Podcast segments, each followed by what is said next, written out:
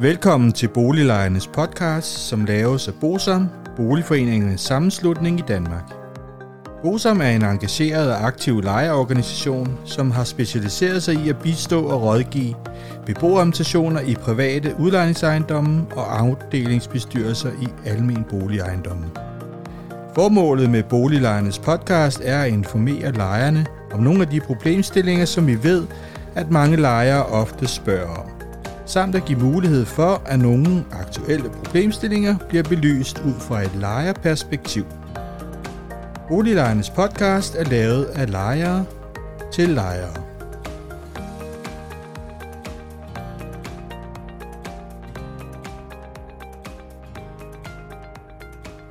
Velkommen til Beboermutation del 3, beboermøde. Mit navn er René Sur, og jeg arbejder i Bosom. I dag skal vi tale om beboermøde, om hvilke regler der gælder for afholdelse af beboermøde, hvordan det rent praktisk foregår, og så skal vi også selvfølgelig lige se på, jamen altså, hvad er det for nogle kompetencer, beboermøde har. Når man skal indkalde til et beboermøde, så gælder der nogle regler og for indkaldelse af et beboermøde. Og reglerne er, at et beboermøde det skal mindst indkaldes med 8 dages varsel. Det skal indkaldes med ved et opslag et passende sted, eller med brev til alle lejere et passende sted. Det kan fx være i jeres opgange, i et vaskeri, hvor alle kommer, eller i et for eksempel skraldehus, hvor alle kommer. Og så er der ikke noget krav om, at møde afholdes ved eller i ejendommen.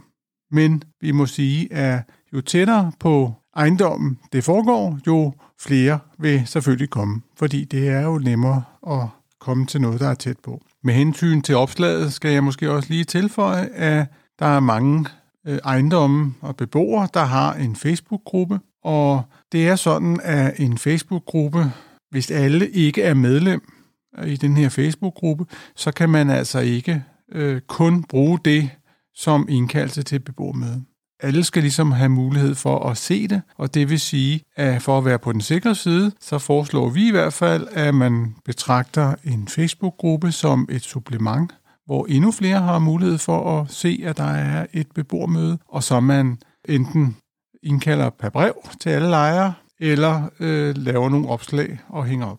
I sådan en indkaldelse til et beboermøde, så er der også nogle regler om, hvad den skal indeholde, og den skal minimum indeholde beboermutationens beretning, det vil sige, hvad er der sket øh, i den forløbende periode siden sidst. Så skal der være et regnskab, hvad er der blevet brugt af penge, og hvad for nogle indtægter der har været. Og selve regnskabet, det kan være i forhold til, til sidste beboermøde. Det kan også være, nogen bruger øh, kalenderåret som øh, regnskabsperiode. Det øh, står der faktisk ikke noget om, hvad periode det skal være. Så skal I fastsætte et beløb til beboermutationsarbejde, og det er her i 2021 maksimalt 502 kroner årligt eller 41,83 per måned per legemål. Så skal I vælge nogle beboerrepræsentanter, plus eventuelt supplanter og revisor, og så skal I have et punkt omkring den fremtidige virksomhed, det vil sige, hvad skal beboermutationen arbejde med i fremtiden. I praksis så vil man jo typisk have den fremtidige virksomhed og beboermestationsberetning i samme punkt, fordi det ligger ligesom i naturlig forlængelse af hinanden fordi øh, alt arbejde star- stopper selvfølgelig ikke øh, der, hvor man har ligesom stopper beretningen. Der siger man jo ofte, hvad vil beboermestationen så se, der, der skal arbejdes med i fremtiden. Med hensyn til, hvem der har adgang til beboermøde, så er det øh, alle lejere af beboelseslejligheder og medlemmer af disses husstand, så er det erhvervslejere, så er det udlejer eller udlejers repræsentant, så er det en lejerorganisation, og så er det fuldmægtig for lejer. En fuldmægtig er en person, der har fuldmagt til at handle på en andens vegne. Med hensyn til stemmer på et beboermøde, så er der en stemme per beboelseslejlighed. Der er ingen stemmeret til enkeltværelseslejere, erhvervslejere, fremlejetager eller udlejere. Og hvis vi også lige skal se på, hvem der kan vælges til beboermutationen, jamen det er jo selvfølgelig de personer, som har stemmeret, det vil sige lejere af beboelseslejligheder. Med hensyn til udøvelse af stemmeretten, så kan lejer selvfølgelig udøve stemmeret, når jeg siger lejer, så mener jeg jo den, der har huslejekontrakten. Men øh, et husstandsmedlem kan selvfølgelig også udøve stemmeretten. Så kan man have en fuldmagt fra for eksempel sin nabo. Inden beboermødet begynder, så siger man til dirigenten, jeg har en fuldmagt fra min nabo, og det vil sige, så har man to stemmer. Og sådan en fuldmagt, den kan være både generel, det vil sige, hvis der ikke står andet, jamen så gælder den på hele mødet, og så kan det også være, at, at der er et punkt, som man har fået den her fuldmagt til, og så vil det stå på fuldmagten, hvad det er, den kan bruges til. Der er ikke nogen regler om, hvor mange fuldmagter man som lejer må have med på et beboermøde, men beboermødet kan beslutte, at der for eksempel kun må bruges én fuldmagt per legemål, eller to fuldmagter, eller, eller lignende. Ellers er der fuldstændig øh, frit om, hvor mange øh, fuldmagter, som hver enkelt lejer må have med. De skal selvfølgelig vises til dirigenten og godkendes inden afstemning.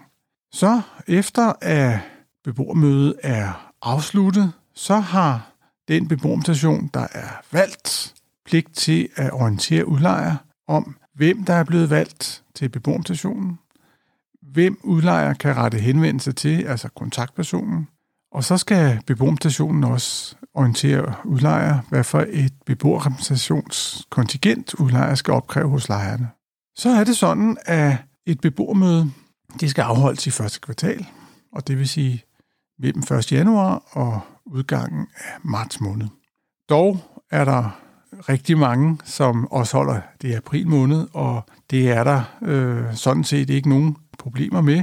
Dog skal man være opmærksom på, at hvis beboermutationen ikke har afholdt beboermøde i to år, så bortfalder beboermutationen automatisk. Når jeg siger, at det med april måned ikke giver nogen problemer med afholdelse af beboermøde, så er det faktisk fordi, at der står bekendtgørelsen om beboermutation, at det skal afholdes i første kvartal, men der er ikke nogen sanktioner. Der er kun den sanktion, der hedder toårsreglen. Altså det vil sige, at hvis man ikke har holdt beboermøde i to år, så bortfalder beboermutationen. Og jeg vil også sige, at i praksis giver det ofte ingen problemer med at afholde beboermøde i april måned, fordi at det vi oplever, det er, at det kan være meget svært at få lokaler til at afholde beboermøde øh, i marts måned, fordi der er rigtig mange beboermøder, der skal afholdes. Vi bliver nogle gange spurgt om, at når vi nu holder beboermøde øh, en gang om året, hvad sker der så, hvis en beboermstand flytter? Så sker der det, at beboermstanden ikke længere er beboermstand, og det vil sige, at hvis vi nu forestiller os, at vi har en beboermstation med tre personer, og den ene flytter, jamen så er der kun to tilbage. Det betyder ikke, at beboermstationen bortfalder.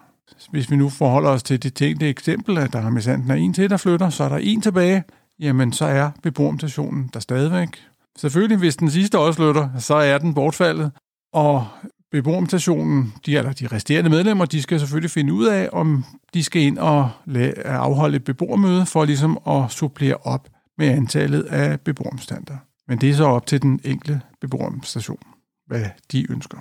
Hvis vi skal se på, hvad for nogle kompetencer, som beboermødet har, så er det, at de kan vælge beboermstander, som vi har været inde på. Beboermødet kan bestemme, hvilket beløb, som udlejer skal opkræve over huslejen og det var de der 502 kroner per år, eller 41 kroner og 83 per måned. Så kan de øh, fastsætte en husorden. Når vi snakker husorden, og et beboermøde skal træffe afgørelse omkring en husorden, så er det sådan, at halvdelen af samtlige beboelseslejere skal stemme for ændringen af husordenen, og hvis vi nu forestiller os den situation, at vi har en ejendom med 20 beboelseslejere, og til beboermødet er der kun 9, og der er ingen fuldmagter. Alle 9 stemmer for. Jamen så er husordensændringen, eller husorden, den er vedtaget, men den er ikke gældende, fordi der ikke var 50 procent. Og der skal der så afholdes et nyt beboermøde inden en måned, hvor det er et almindeligt simpelt flertal, der skal beslutte, om den her husordensændring eller husorden skal vedtages. Så det er altså bare dem, der kommer og et simpelt flertal. Så hvis der igen er ni, øh, der møder op, og alle ni øh, stemmer ja, jamen så er det vedtaget. Og det meddeler man så udlejer. Det skal så sige, at det er ikke alle ting, man kan øh, vedtage på et beboermøde. For eksempel har vi jo nogle gange forslag omkring hundehold, og det, der så sker, det er, at hvis det nu bliver vedtaget på beboermøde, så skal det sendes ind til udlejer. Men lige præcis omkring hundehold, så har udlejer i det her tilfælde vetoret, og det vil sige, hvis udlejer ikke vil have hundehold i sin ejendom, jamen så kan han lige på det her punkt øh, overrule øh, lejerne på beboermødet. Men det er i nogle ganske bestemte tilfælde. Der kan også være noget parkeringsplads øh, i gården og sådan noget, som, som beboermødet ikke nødvendigvis kan øh, bestemme. Men altså altså noget med, øh, hvornår der skal være ro og alt sådan noget, det øh, bør ikke give de store problemer. Det er ikke det, vi ser i hvert fald. Hvis vi skal ind og se på lidt praktisk i forbindelse med et bordmøde, så er det sådan, at vi forudsætter, at der er blevet indkaldt ret tid til et beboermøde, så er det første den person, som i beboerorganisationen, som er formand eller kontaktperson, siger velkommen og starter med første punkt, og det er jo valgt af dirigent.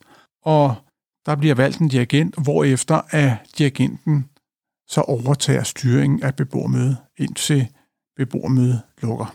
Og det første, en dirigent skal gøre, det er at se, om mødet er rettidigt indkaldt. Han skal forholde sig til, om dagsordenen indeholder de punkter, som dagsordenen skal ifølge bekendtgørelsen, og skal selvfølgelig også lige være klar over, som jeg var inde på, om, om der er nogle fuldmagter eller, eller lignende, så man kan afvikle beboermøde på en god måde. Det var det, jeg vil sige omkring beboermøde. Jeg håber, I har haft noget ud af det, og I må have det godt indtil vi ses. Hej hej.